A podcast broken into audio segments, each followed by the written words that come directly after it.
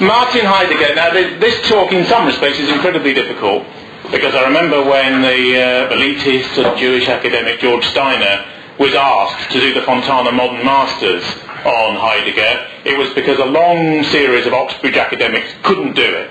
They basically couldn't reduce the extraordinary complexity of, in particular, this work Being and Time to 100 pages, because the Fontana Modern Masters, as you know, is a student's sort of quote-unquote cheat primer, the sort of thing that people look up on the internet now. And to reduce Heidegger to that is slightly ridiculous, but you also have to provide a sort of middling and upper middling foregrounding for people to come into the theory anyway. Otherwise they'll be at sea. Now what people do when they write sort of Times Literary Supplement, never mind Sunday Times articles about somebody like Heidegger, is they basically talk about his politics. They talk about whether or not he had a mistress. They talk about his early Catholicism. They talk about wraparound and biographical matters because the theory is amongst the most difficult metaphysical theory written in the last century. Probably Adorno and Sartre on the ultra-left, both of whom cross over with certain areas that Heidegger was concerned with, Sartre biographically, never mind anything else, and Heidegger are amongst the most complicated theorists that one can ever imagine. So before we start on this talk, we have to look at what's happened to Western philosophy in the last hundred years. Now, for those who read philosophy at tertiary level in our universities, and tertiary education has been so degraded in many respects through egalitarian discourse that it's almost meaningless. But for those who do, they know there's two great clusters in Western academic philosophy, so-called Anglo-American philosophy and so-called, but essentially actual European and continental philosophy. We grow up, whether we like it or not, because even the Tony Blairs of this world are actually subliminally influenced by these ideas, in an empirical, naturalist, factually oriented, slightly anti-theoretical current, which comes from our alleged and soi-disant enlightenment. And we come out of an essentially an anti-theoretical and an anti-metaphysical discourse, which is why something as unbelievably outre as this is literally outside of British and Anglo-concentric thinking in all sorts of ways. For a long time it was said that Being and Time would be untranslatable, and this wasn't translated until 62. And don't forget, the book was written in the 20s, and it's translated by two academics, so it's sort of two for one, with Blackwell's, a sort of generalised Oxbridge publisher. Now, what is continental philosophy trying to do, and why does Anglo-American philosophy think it's meaningless? Because these are questions that can't be answered, and therefore shouldn't even be asked in a Bertrand Russell and Wittgensteinian way of looking at things. Basically, Heidegger is trying, through semi-atheistic and allegedly secular discourse to arrive at certain ultimate spiritual truths grounded in pure philosophy and in pure thinking about thinking, even thinking about the thinking of thinking. And he is trying to prove certain cardinal things that in many ways gifted adolescents ask, but often as they sort of often atrophy into adulthood and early maturity, they fall away from. Most people ask, what's life for? Is there a God? Is there ultimate purpose? What is death about? Will anything happen to me that can be acknowledged as existing before I die that impinges upon this cardinal event? Why are most people completely oblivious to these issues and are terrified and often in a state of mild anxiety if they come up in general discourse? Now, Heidegger is trying to reach real conclusions, grounded philosophical conclusions about these cardinal matters. Because he believed that Western metaphysics, and this is an incredibly arrogant statement really, he believed that Western metaphysics had gone wrong for 2,500 years of falsity and inauthenticity in relation to the primal nature of being, which he believes is even a category within the notion of being, which he calls being in being. Now what's being? Um, the science, quote unquote, of being in abstract philosophy is called ontology.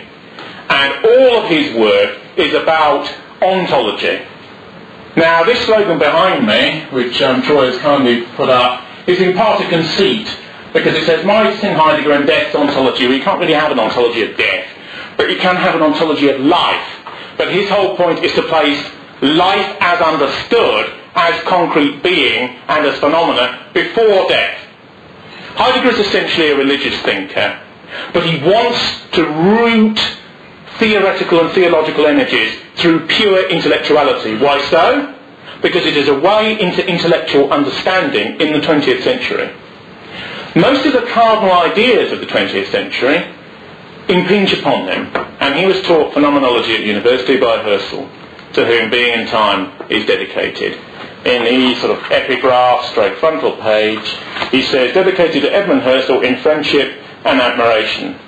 Uh, Black Forest, 8th of April, 1926. Now, many people, sort of undergraduates, people who go on Channel 4 documentaries, would say that Martin Heidegger is an existentialist. And he influenced enormously that school, but in actual fact he's not an existentialist, hence the endless intellectual complication. He's as far removed as that was being tangential to it as one can possibly imagine. Now, he is a radical essentialist of the most primary and foundational form. Most of the contemporary theory that's influenced Western University professors and other intellectuals in the last 30 years is based on a particular type of existentialism, which is designed in a way to get rid of this sort of material even before they start thinking. The idea is, is that existence is all there is, and existence foregrounds essence. There is no prior essence. There are no ontological variants which could be said to be true before us.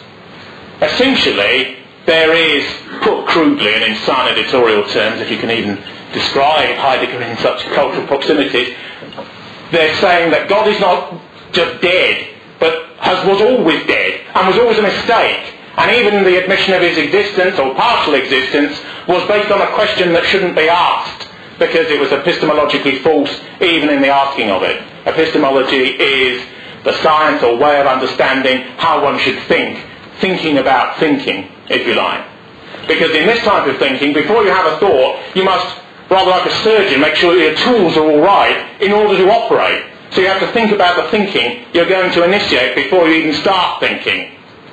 Now, most left-wing ideas are based upon the idea that we're a tabula rasa, that we're a sheet of paper, that society is, that you can write upon it as you want and as you will, that we're the product of economics or we're the product of social forces or interconnections of the two. There might be a bit of biology, but it's so mediated through socio-economic concerns that it's lost sight of. Certainly, there are no prior truths to us and our existence.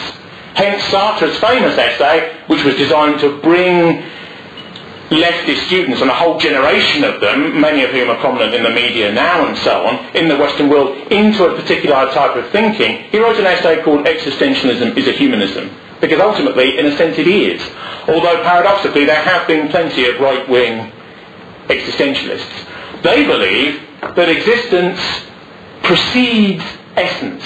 Essence is just an idea, is a ghost, is a spook in the machine, is that which is prior. It's that which all modern theory rejected when the modern world replaced the medieval world. And in some respects, although it's a very crude analysis, Heidegger is a supercharged modern who is a return of radically medieval ways of looking at the world, at meaning, at purpose, at will, and at existence in existence as clarified essence. So in a way, he is trying, scribbling away in this chalet that he had made of wood in the Black Forest to confirm the existence of God, basically. That's what he's trying to do with this enormous amount of theory. When post-structuralism, so-called, became the cardinal intellectual discourse of our universities, pretty much in the 1980s, 1990s, and subsequently, those theories are based upon the idea which radicalizes even the existentialist project of the 50s and 60s. And this is that there is no essential foundation to meaning. I remember a Marxist university professor I know quite well, he teaches at some upgraded poly, which is now called a university in London, Malcolm Evans, who wrote a book about Shakespeare called Signifying Nothing, which is a quote from Macbeth, of course. So there's clever interweaving of text going on here. But he basically believes that essentialism is dangerous Because, of course, although your average Socialist Worker Party activist, and there's few of them left, would even think in these terms, it is a totally rival and totally discontinuous and totally oppositional way of thinking. They believe, they begin with man in his predicament. And the only way to get out of that predicament is to change one's environment which creates the nature of that predicament. Heidegger's view is that everything is prior. Everything is prior. And death is before you. And death, in accordance with essentially his religious nature, is what life is about. In other words, life is about preparing yourself for inexistence. Now, one of the sort of comets that goes across this sort of constellation, which could be said to be Heidegger, is Jean-Paul Sartre, who did his uh, thesis in Germany, partly during the Nazi period. Sartre, this rather sort of short-sighted, ugly man stooping around, running about, didn't seem to know what was going on in Germany at this period. Indeed, there were circles of the left in post-war France who held it against Sartre that he actually studied in Germany during this period, influenced by these sorts of ideas. Now, Sartre takes these ideas in another direction. So he doesn't have a prior essence that there are things like beauty with a big B, justice with a big J, truth with a big T, and so on, that exist prior to man. He believes that everything is unknown prior to specific consciousness. But you authenticate yourself in the possibility of being by confronting nothingness and filling the emptiness with volition. In his case, by choosing to be an extreme leftist. Life is utterly meaningless, but one chooses a course for one's life and for one's discourse. And this led him from myopic apoliticism and moping around in German libraries in the 1930s through to Maoism, essentially, because he basically ended up in a sort of Maoist sect before he died in the 1970s. Something which, because Pol Potable people passed through some of those Parisian salons in the 1970s, listening to people like Chris Kristeva and these other post-structuralist theorists, has rather doomed Sartre in post-war and after his death terms. Because you can't claim existentialism as a humanism when one of your moral pupils turns out to be Pol Pot. That's been a bit difficult, you see. But you have this extraordinary radicalism in the examples of these two men. Sartre ends up with Mao, put crudely, and Heidegger ends up with Hitler. Because both of them, if you like, begin thinking cardinally about the values of our civilization which when you think about it logically, would lead them to one some of the most radical conclusions, socio-politically and ideologically, which are possible. Because this type of intellectuality, and I'm going to read certain sections of it, because there is a pretension always to talking about people like Heidegger without dealing with what we'll call the hard core. You've actually got to look at the material, which is written in a sedentary way, but is written in a sense in accordance with the notion of intellectual fury it's the belief that all of life and all of meaning can be revealed through mental processes, which I don't believe is true, but it's a, it's a heroic attempt to do this. And this sort of language is virtually a system of thinking which has more relation has more relationship with artistic ways of describing things actually because Heidegger's theory is something you have to experience. Here is a man dwelling upon ultimate questions of whether there is an essence in an essence, of what it means to be you, or this table, or anything that phenomenologically exists, or are there realms above us, or beneath us, or around us? And how can you answer a moral question with an affirmative statement? Wittgenstein's point in Tractatus and after is that ultimately you can't answer a morally affirmative statement because to do so is meaningless outside language and language is all that exists and language is given even only a partial meaning through context. There's a famous and funny story with Wittgenstein where he's ferociously berating an American visiting professor at Cambridge and says, you can't make affirmative moral statements, and he's waving a paper in his face. And the university professor replies, here's an affirmative moral statement, don't wave pokers in the faces of visiting professors. And Wittgenstein hurls the uh, poker into the fire and storms out of the room in a, in a, in a rant. But these attempts, abstract and very radical though they are, always, like Icarus in a sense, go up and then come down again. Because mark my words, every politician and every pundit, no matter how low level, no matter how 200 times beneath this sort of discourse they are, is actually replicating ideas that have come from somewhere and are going somewhere. The reason why is, you know, you walk around London today, the world is as it is, is ideological in the broadest of senses. Because a man who has any sort of belief becomes the equivalent of 50 men in action. And Heidegger was a man whose action was theory in this purely Germanic way. I met a German intellectual once and he said, ah, you're an intellectual. And he sits down and looks right into your eyes and you begin the theory. This is a totally un-British sort of way of behaving because there's no concept of irony in a way. But this idea that you achieve truth through almost the violence of intellectuality, which in a way uh, Heidegger evinces. Now let's read something from Being and Time. And now, Being and Time is divided into two books, essentially. The first one is an explanation of the question of the meaning of being, the necessity, structure and priority of the question of being. This is whether we can even talk about the nature of talking about the book. We have the necessity for explicitly restating the question of being. We have the formal structure of the question of being. We have the ontological priority of the question of being. And we have the ontical priority of the question of being. That takes him 32 pages before he's even started. You've got to clear away all the grass, uh, all the sort of refuse in your garden before you start, basically. Part one is the interpretation of Dasein in terms of temporality. That means the interpretations of being in terms of time. And the explication of time as the transcendental horizon for the question of being. Then there's another section about being in the world in general as the basic state of Dasein. Then there's a section on the worldhood of the world. The worldhood of the world, by which he means, is the world as we appear? Can we prove that you're actually there? Because it's actually very difficult from first principles to prove common sense. That I'm speaking to you, that I'm not speaking to myself, that it's a vision, that I'm talking about things that are endlessly solipsistic, in pure mental processes without being empirical, because this type of theory believes that empiricism distorts because you go down to matter, so you must keep it totally at a theoretical level. It's actually quite difficult to prove the idea that everything isn't an idea, and even addressing you in this way is an idea, and so on. Being in the world as being within and bringing oneself to the they. This is the idea that one approaches the possibility of semi-existence in another, theoretically, before one gets there. Then one has being in, hyphenated, as such.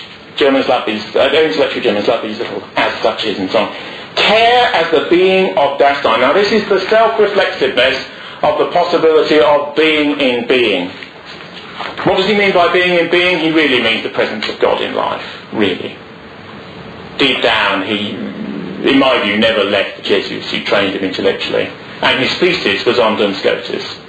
The, the idea that everything is essentially foregrounded before one gets there, theoretically. Now here's the second book, Division 2 second book, Dasein and Temporality. Dasein's possibility of being a whole and being towards death, which is the real point, to place man in full understanding of it before death. Now, there's always with this sort of theory possibly a sort of alienation effect. But the way to look at it is there are a few moments of profundity in most individuals' lives. But one of them is that period when one is probably pretty conscious, but one is waiting for death. And it's going to happen to all of us, you and me. And in some way, the way to overcome the sort of innate philisticism that exists about this pure, pure theory is to put yourself in that position.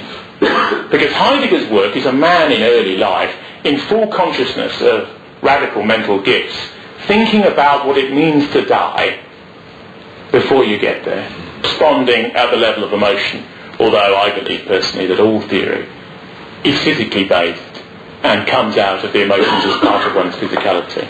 Let's not intrude my ideas too much.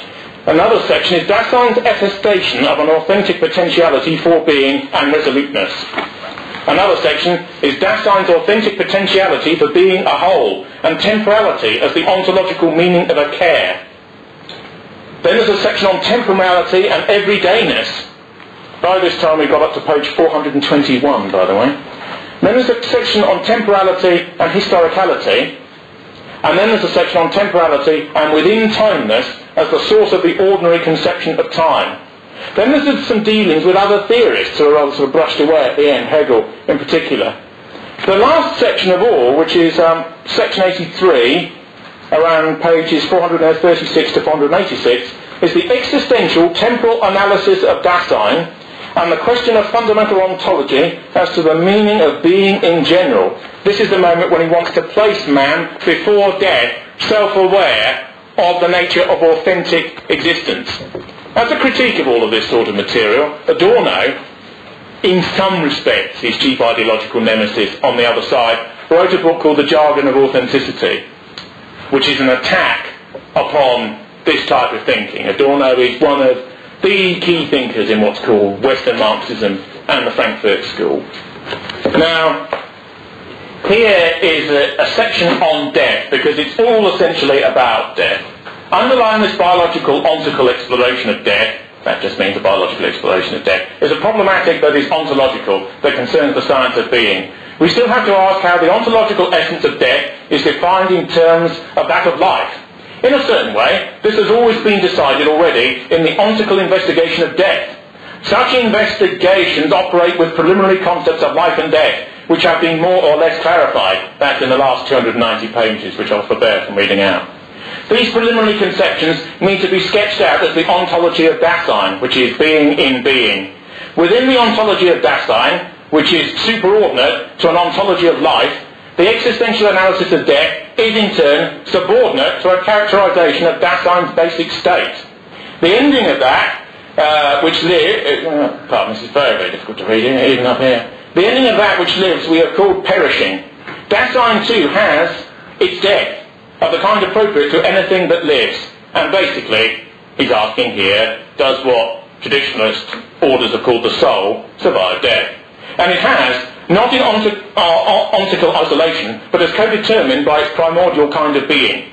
Insofar as this is the case, Dasein too can end without authentically dying. Though on the other hand, qua Dasein, it does not simply perish, we designate this intermediate phenomenon as its demise. Now there's a large footnote which I'll forbear from going into because it's printed in point six, I think. Let the term dying stand for that way of being in which Dasein is towards its death. Auxiliary footnote. Accordingly, we must say that Dasein never perishes. Dasein, however, can demise only as long as it is dying. So he's, call, he's talking about the death of the concept of the soul, which is self-aware of the possibility of that moment. Okay? Medical and biological investigation into demising can obtain results which may even become significant ontologically if the basic orientation for an existential interpretation of death has been made secure. Aha!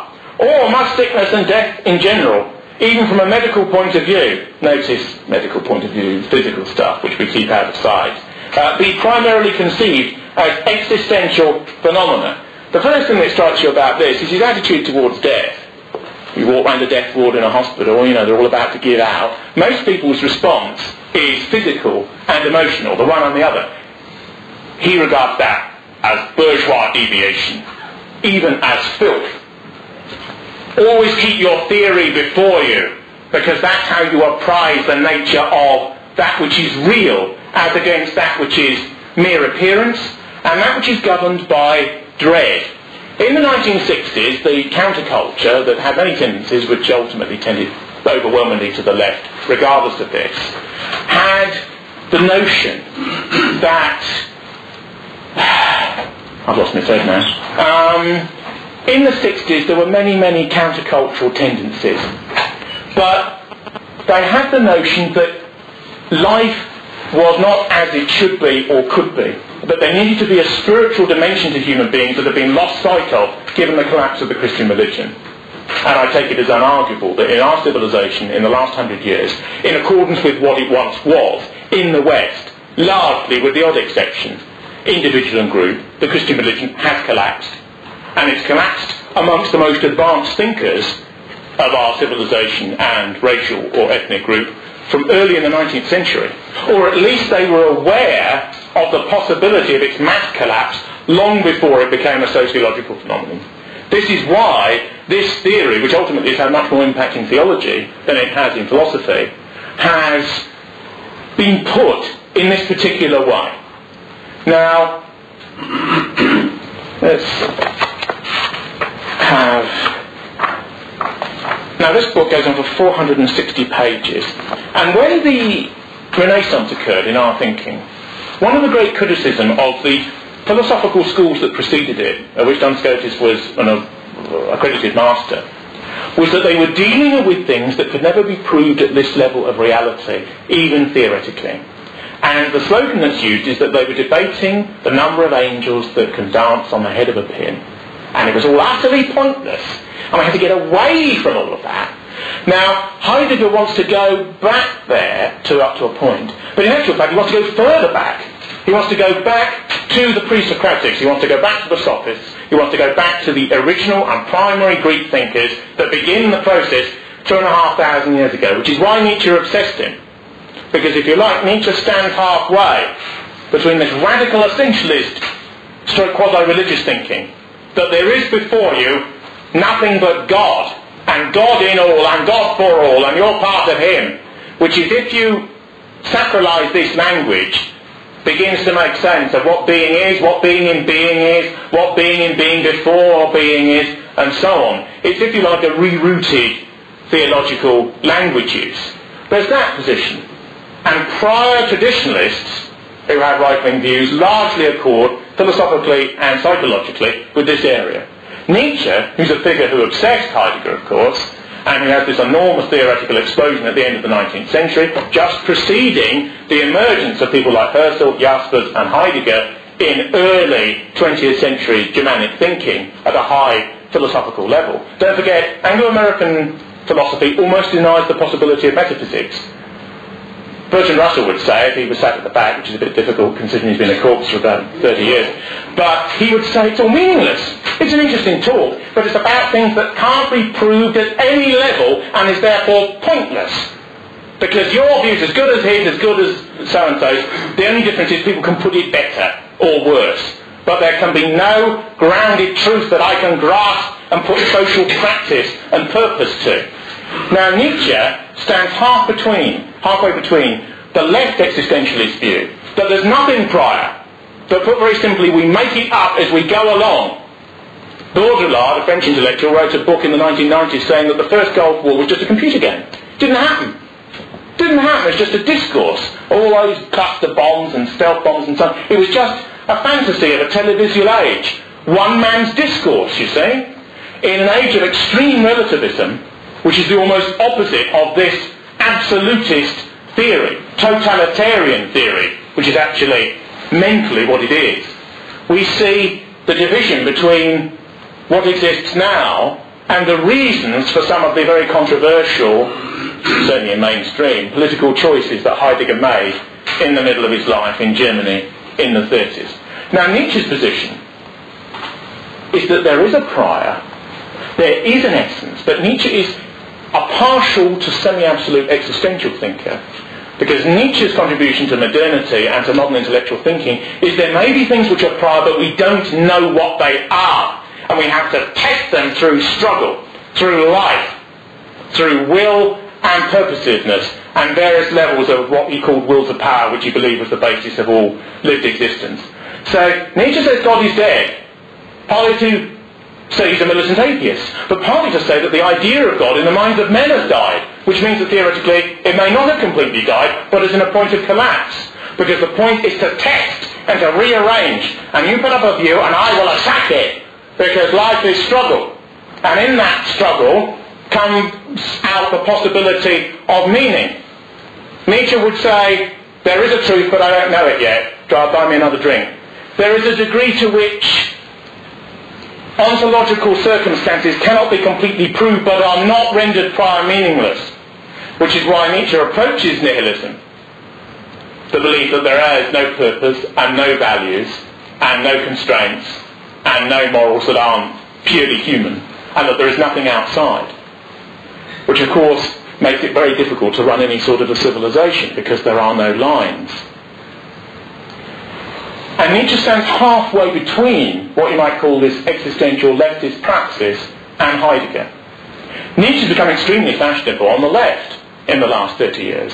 And there's lots of postmodernist books, people like Deleuze and Guattari and these sorts of people, who love the element of Nietzsche that tears down. I come as a destroyer. Because in order to create, you've got to destroy first. You've got to level off a bit. There's ruins around you, so you give them a bit of a push. All of Nietzsche's thinking before Zarathustra, when he begins to vouchsafe his own view, if you like, is largely a tearing down. Tearing down of the normative nature of ethics in the genealogy of morals. Tearing down of the idea of truth itself. An erection of science in works like The Dawn, or the joyful wisdom stroke the gay science, and then the tearing down of the idea of science. A playing up of certain Darwinian and evolutionary ideas, which Nietzsche is actually quite suspicious of, because he doesn't think that life is, and circumstances are linear at all. He believes they're circular. And everything that was comes back again. He thinks Darwin and Darwinists are cretinous materialists and shallow optimists. Look at the people around you. Are they progressing and moving upwards, or are they just dullards led by a few people at the top who manipulate them? Now, Heidegger made a radical, possibly the most radical choice, philosophically and politically, in the century that's just passed. Admittedly, he was living in Germany at a time when, if the left liberal consensus would have it, the most controversial regime in the 20th century came to power. Now, if you were in other races in other societies, you would actually refute that. You'd say Stalin's or Lenin's or Mao's or various other regimes were more important. You could argue that the most important regime in the 20th century is the American one. But put all that on another table for today. Heidegger decided in 1933 to join the Nazi Party, to join the National Socialist German Workers' Party, and gave lectures for a year in his university in full Nazi uniform, and was involved with all of the other party Gauleiters and other figures in his area. To the shock and horror and consternation of much of the academic elite uh, that he was associated with. And don't forget that Heidegger did this for purely speculative and theoretical reasons. Heidegger had no concern with doctrines of race, no concerns with doctrines of conspiracy, no concerns with politics at all. Politics was irrelevant in relation to placing man before death, which was what life was about. And what he liked about this movement was that he thought it was a primordial movement that was bringing back, almost in an occultistic way, the partiality towards death that in some ways it was bringing back the ancient world with modern technology. That's why he reached out to it. Now he regarded democracy just like middlebrow secular humanism, as a deviation. Because in a sense, his nature is so sort of primordially prior and religious that he considers almost all normal life to be irrelevant. Family, having a good time, pleasure, pleasure as a principle for life, which in liberal theory is cardinal. The American Constitution talks about liberty, talks about property, talks about happiness. Heidegger doesn't think the purpose of life is happiness. The purpose of life is death and facing ontology. But he doesn't put it in the vocabulary that you must fall before the one who is on the cross, who bleeds for us. Because in a sense, Heidegger just increasingly sees those as forms, as metaphors for metaphors, as stuff that needs to be put out of the way. Someone can concentrate on the cardinal things of life, death, spirituality, and the possible existence of God. God, as he told Paul Celan when they met in 67, has always been with me. Now Celan's interesting, of course, as a Jewish poet who wrote in German, for which he was condemned his own group, and converted to Catholicism because of Heidegger's influence. And that was not, not a sectarian influence, because Heidegger was totally uninterested in what sect people were in and so on. These are all forms that have no importance. And in some ways, there's a great paradox because Heidegger's thinking is so purely transcendently extreme that he's one of the few figures where the pagan Christian split I'm collapsing into the screen? The pagan Christian split in our civility doesn't really mean anything to him. This is one of the things that interests me very much about him. That uh, with this right-wing group, for example, a few Christians turned up early, they went, and it's largely pagan in orientation. Uh, in the New Right in Europe and so on, you have this very great split between the two. Heidegger's almost uh, totally unconcerned with those things because the forms that people worship being in being through are incidental to placing man before ontological prerequisite. His view is you base life and society upon the profound thinking that will impinge upon a man of full consciousness, not physically debilitated, before his moment of death. And that's why he joined the Nazi Party. That's why virtually no one could understand why he joined it. Because he was totally sort of unorthodox in ideological terms, because he had very little interest in that. After a year, he so sort of realised that um, one, probably they, at a crude level, they didn't understand what he was on about. Two, that he was having to make political decisions in the university and the library and its use in something he didn't agree with. And he fell away. And he left the party then and continued to, to um, teach in the university until 1945. In 45, he was prescribed by uh, denazification tribunals that were set up in the Western Allied zones. Now, he was forbidden from teaching in post-war Germany, even though all sorts of people had him as a guest lecturer, so they used to get, get round it that way. And you had this strange situation where he became a sort of moral and spiritual leper in post-war Germany, and yet he was extremely respected. So Dr. Heidegger, Professor Heidegger, was everywhere, and at the same time didn't even have a university post. And there's all sorts of interesting things, because Husserl taught him that because Husserl was a Jew, he was banned from the university library. But after the war, Heidegger was banned from the library, and Jaspers wrote to educational authorities in Germany saying you shouldn't be given the post. So you have all of this as well. But there was a play a couple of weeks ago actually on the BBC by John Banville, an Irish writer, about Heidegger that was very interesting. And it's a dramatisation because all dramatists are interested in dialectic. They're interested in two minds it's a theoretical play of any sort two minds coming together that disagree and the tension and the charge and the flow of energy that occurs between those two minds and whether you can make a narrative out of it that can be listened to from beginning to end. And it's this talk in his hut in the Black Forest because very interestingly there is almost inevitably a monastic element to Heidegger. Heidegger goes in, into the woods in primal inner Germany to sit there in the middle of this forest and dwell upon death and write a book of 450 pages of um, probably of, to certain Anglo-Saxon minds, sheer intellectual torture virtually, in order to get nearer to the truth that is the truth that is the truth, that will not set you free, but release you to die with some dignity. Because that's the only truth that matters. And there's a sort of um, divine element to it in a way, because it's so near to the inexpressible. Um, artistically, of course, in a blowback sense, it's had an enormous influence on novelists in Germany like Hermann Broch and these sorts of things. He wrote The Death of Virgil and he wrote a book called The Sleepwalkers and so on.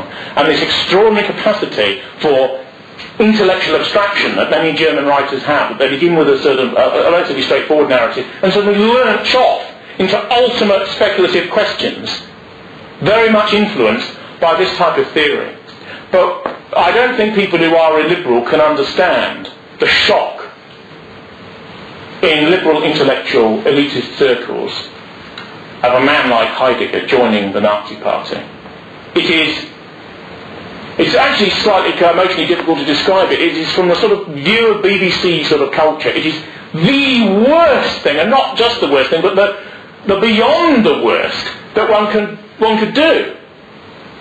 This man of supreme intellectual gifts, dwelling alone in his Shavian hut in the woods, dwelling on the ontology of death in life, in death in life, in death in life, you see what I mean?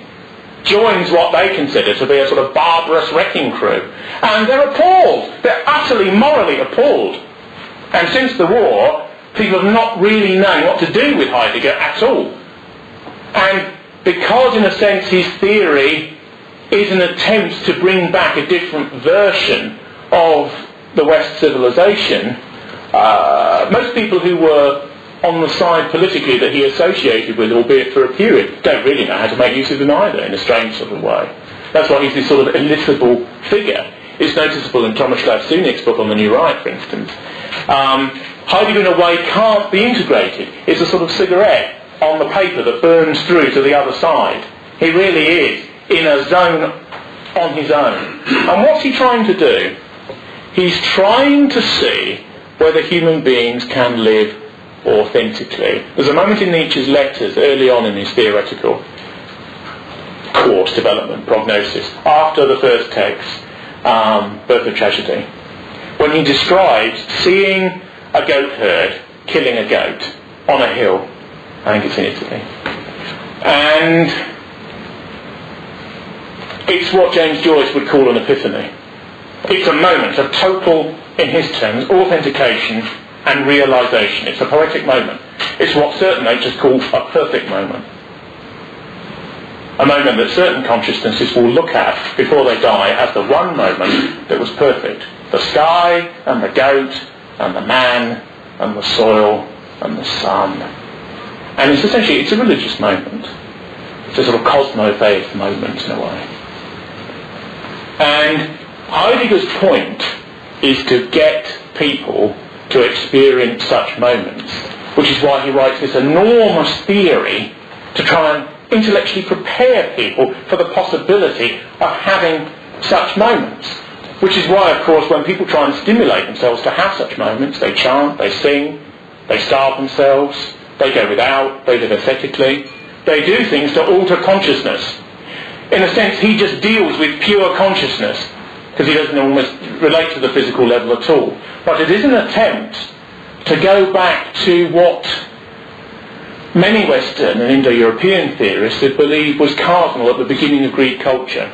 It's Nietzsche's view and it's other people's view, the, the Greek tragedians, the great three, Aeschylus, Sophocles and Euripides, that there is a quote-unquote decadence. That in a sense Aeschylus is the most hieratic, the most removed from everyday, the most transcendental, the most earth-ascending. Sophocles is not a humanist by any means. This is the manner of the Theban plays, of course. But it's a step down from that sense of mystery, that sense of sort of sheer awe. We now live in a society without any sense of the sacred at all, as de Beauvoir has pointed out. It's virtually void. And a level down in this trajectory involving the Greek tragic writers is Euripides. He's hardly writing soap opera, but where the gods and the goddesses are seen almost, if not level with human beings, then as superhumans who are just a couple of levels up, but they relate to each other, they fight with each other, they make love to each other, and all the thing, all this sort of thing, in a way which is recognisably human-esque. And in a way, if you could metaphoricise it, because with theory like this, that's all you really can do, certainly in a talk of this nature. Those prior moments when Aeschylus looks at the divine, because don't forget Western theatre begins with religious ritual and gradually separates itself out. It begins with a monologue. And then Aeschylus has the idea that this is going on a bit too long, so we'll split it. We'll have a duologue and the two consciousnesses talk to each other. And in that you have the tension with which you can sustain drama in our culture, in any culture. Now, in this theatricalisation of this meeting in the hut in the woods where he wrote Being and Time and where he wrote other books on Greek tragedy and on Nietzsche. Chalana and Heidegger have this talk. And this is Banville dreaming. But this type of theory is actually quite close to forms of artistic creation, to forms of higher, non-entertainment based spiritual creation in art forms. And she then says, why did you join the Nazi Party? And Heidegger replies, because they were the one movement of the 20th century that in my terms had a tragic view of life. That had a view of life which is actually the motif and the inner essence, that's Dasein, of the Greek tragedians taken up to date two and a half thousand years later. And I think that's essentially a truthful statement. He gave an interview to the Spiegel's Bible magazine after his death, in the sense that it was recorded before his death, but could only be published as part of his will and settlement after his demise. I think it was published about three, four weeks after he died. In which case, and they asked him, because it was a very adversarial interview while he was alive, post-dated, as I say, about why he joined, why he did this, why he did that, and so on. And in actual fact, there's a lot of evasion and attempts at explication and uh, bringing in all the usual things. And even though political correctness wasn't a buzzword then, he's in some ways playing games. He's, he's responding, he's like a politician on the defensive. But in actual fact, as often with art, in my view, you can cut to the truth suddenly through all sorts of layers even if the person never said it, it can actually illuminate because it crystallizes in a form the value of something. And when he says to Celan, with no one there in this fantasy, because Celan didn't go and see him in that hut for nothing, just so he could put his name in Heidegger's signature book. I've been up to the professor's lodge. You know, it's not... Uh, no, people at this sort of level don't do those sorts of things. He wanted to know why, uh, as George Steiner said, one of, if not the most advanced theoretical mind of the Western civilization in the 20th century, adopted this particular course. And he did it because he believed that you cannot have a society where death has no meaning, because life has no meaning. And you cannot have a society which bases itself upon the absence of the religious urge. However you define that urge, and whatever system you use. Because if you do the reverse, you will end up with a society which has two values beyond subsistence.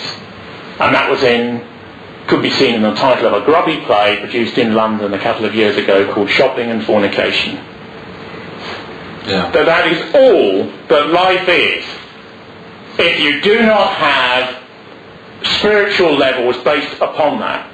People will always be completely divided about the forms and the language that they use to talk about cardinal matters, but in a way, in a quite moving way, really, Heidegger is attempting to get people to face, in early modernity, what it means to have a civilization and not to be human, but to live with profound and real meaning. Uh, there's no doubt that this uh, theoretical postulation and this extreme abstraction is quite alien to elements of the Western civilization, certainly our own quadrant of it during the last couple of hundred years.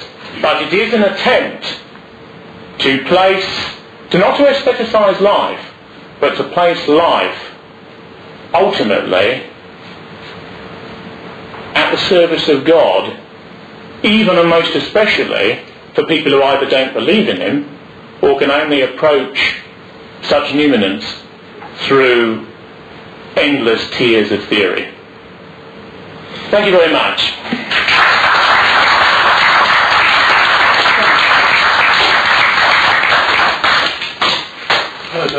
Have we any questions? I don't know how. Questions? I've noticed that leftists systematically, completely misunderstand what Heidegger meant by nihilism. Yes. In his conversations with Ernst Junger, I think it was, he, he talks about how Europe must inevitably pass through a period of nihilism. You know, I mean, it's not that it's good or bad, it's just inevitable. Uh, you know, the question is whether it'll come out the other side or not. Yes. Something to that effect, I yes. think. Now, I read that long, long ago before I ever tried to read Heidegger's texts, but, um, you know, the, leftists who have a prior investment in the idea that Nazism, and Hitler in particular, were nihilists, from their point of view. They insist that Hitler had no principles, no values, no ideals, that he was simply uh, a manipulator.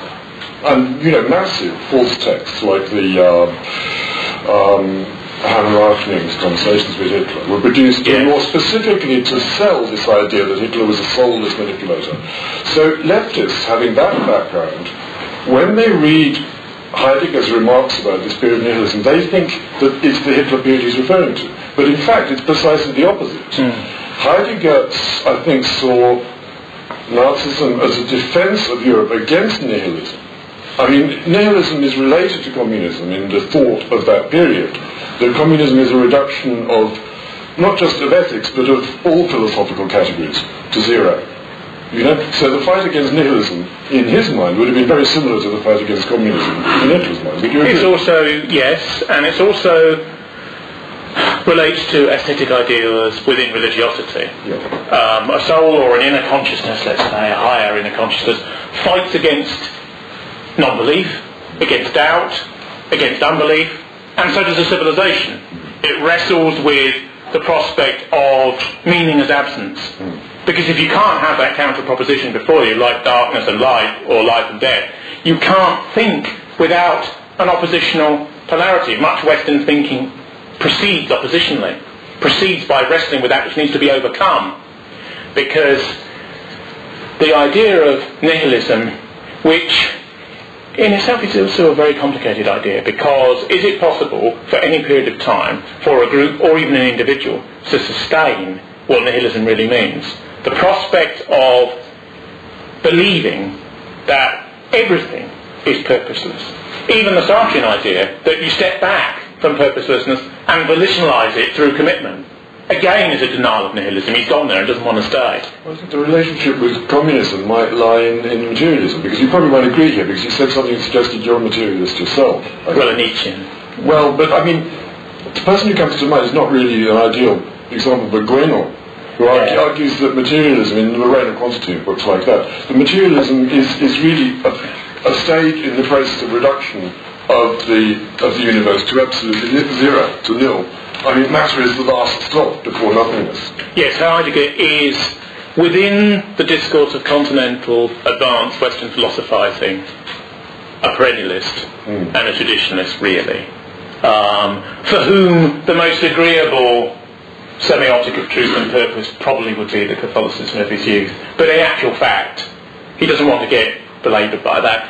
He would much rather approach the entire question theoretically. Yes, that um, the the interesting thing for most for most of our species, though, is that uh, look at the Muslim world now. One truth, one purpose, death for those who are excluded from it, at least in accordance with certain definitions of it, in a militant vanguard way. And that is a type of militantly essentialist thinking that the Western mind, in my view, can't encompass. Because it's not that it's cretinous, it's just it's not the way we perceive reality. Even the most, you see, I mean, uh, I know certain Catholics who, one or two, became Muslims after Vatican II. They left the Catholic Church because they wanted an absolute structure. They didn't want any revisionism, if you like, within Christianity at all. They had to have total and utter certainty. And these are advanced people. They're not people lying in the sand being told what to think by a up there with a beard. You know, these are, these are people who almost need that degree of certainty. Most people are comfortable with no certainty at all. Liberals can, can live with unbelievable areas of uncertainty. Even the language they use. They'll say, well, I do agree with you, but on the other hand, there's this proposition here, but he's got another view, and of course that needs to be canvassed for reasons of inclusion, and they're hopping all over because they can never uh, draw it down. Sometimes materiality is necessary, actually, to deal with elements of um, casuistry and relativism at the moment. Do you see what I mean? That it's part of a concretisation, because liberalism itself has become so deconstructive, even of itself, because I think contemporary postmodern liberal ideas are devouring themselves at a level of theory. They're eating themselves up. And of course there will come a moment when you do eat yourself completely and you need the only way to go forwards, the interesting notion of the avant-garde in the last 200 years, the only way to go forwards will be to go back. Can't go forwards any further. So if you're ever going to progress at all, and we believe in the idea that we should progress, in that sense I've always resisted the, re- the notion that people, to well to the right of that which is regarded as centrist or even moderately right wing, are reactionaries. We want to progress in another area and go in another direction. And I personally think that these philosophical matters are of crucial importance, which is why at the material and political level, if you want to use this terminology, Heidegger made an extreme choice. And although an anti-existentialist theoretically, look at the choice he made. Because that choice in 33 wasn't just a fit-in cynically with the regime that had come in. It was a, it was a sort of a total choice, a religious choice, really. And I suppose Hegel's partiality for the governments in both Germany and Italy, probably deep down more the one in Germany than in Italy, really, was of a similar order. I think Evola said several things, that in creation to modernity there were several responses. One of which was to just join in, I suppose. One was to kill yourself and have a done with it. One was to ground yourself in the essential purpose of prior traditions which are transcendental in character. And the other is mm, Nietzscheanism, let's put it that way, sort of power morality and the prospect of self-transcendence outside systems in a world where all systems have collapsed, or seem to have collapsed. Well, I gather Italian fascism is much more based on Hegel, uh, Giovanni Gentile. That's right. So that's a big difference. Right? Yes. Hegel, you said there's a kind of a postscript about Hegel there. Criticising him, But, yes. um, you know, I mean, it is still possible to take Hegel seriously, in my view. Yes, the Italians did, and What's the Hegel post- postscript? ah, let's have a look. Well, Hegel undermines what Heidegger was saying. No, that Hegel uh, had interesting ideas about the conception of time and of the ideas between time and spirit, Geist. Uh, but at the same time, in some ways, Nietzsche, um, Heidegger, in a, in a crude way, is playing whist. Someone who's got a good hand, but he produces an ace at the end of his book and puts it down to say, I've won this round, you know. So there's a little bit of that. And that's, in a sense, Heidegger's human element, if you want to put it human. The humanism of a non-humanist, if you like. The, uh, the fact he didn't care what other intellectuals said about him and went to war ferociously against other detractors, of whom there are many. Adorno was asked by a woman at a party once, she said, well, at least Heidegger, Professor Adorno, has placed man before death. And he said, Ludendorff did that. you know, which is a good answer, you know, but so what? You know, it's just salon talk, isn't it, really? You know, and and in a way, Adorno is another rival absolute. Adorno sits there, you've seen his new left photos of him with one hand cupped in his face, saying it's all misery. The culture industry is everywhere. Everything is destroyed. Interesting streak of cultural conservatism in this high Marxist, if you like. And Adorno's there. Poetry after Auschwitz shouldn't even be permitted which is one of his famous lines, you know, from Minima Moralia. We, we should have no glory again because there's been a few massacres. Well, Heidegger's response would be, if you bother to look at these things at all, The that massacre's just a speeded up process anyway.